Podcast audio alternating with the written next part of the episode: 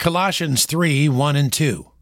If ye then be risen with Christ, seek those things which are above, where Christ sitteth on the right hand of God. Set your affection on things above, not on things on the earth. If we, once dead in trespasses and sins, are made alive in Christ, it only makes sense that we would seek things above.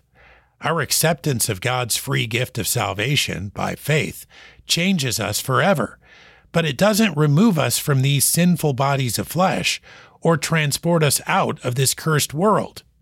Our battle to crucify the flesh and avoid conformity to the world continues. There is no doubt that we will have a desire to serve God, but we must cultivate that desire. We begin by walking daily in His Word, nurturing a constant prayer life, in fellowship with His church.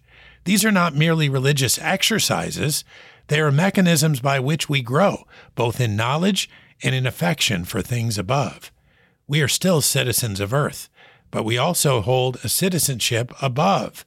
Born again into that citizenship, with great thankfulness and joy, we must lift our eyes from earthly things and gaze above.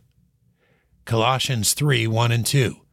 If ye then be risen with Christ, seek those things which are above, where Christ sitteth on the right hand of God.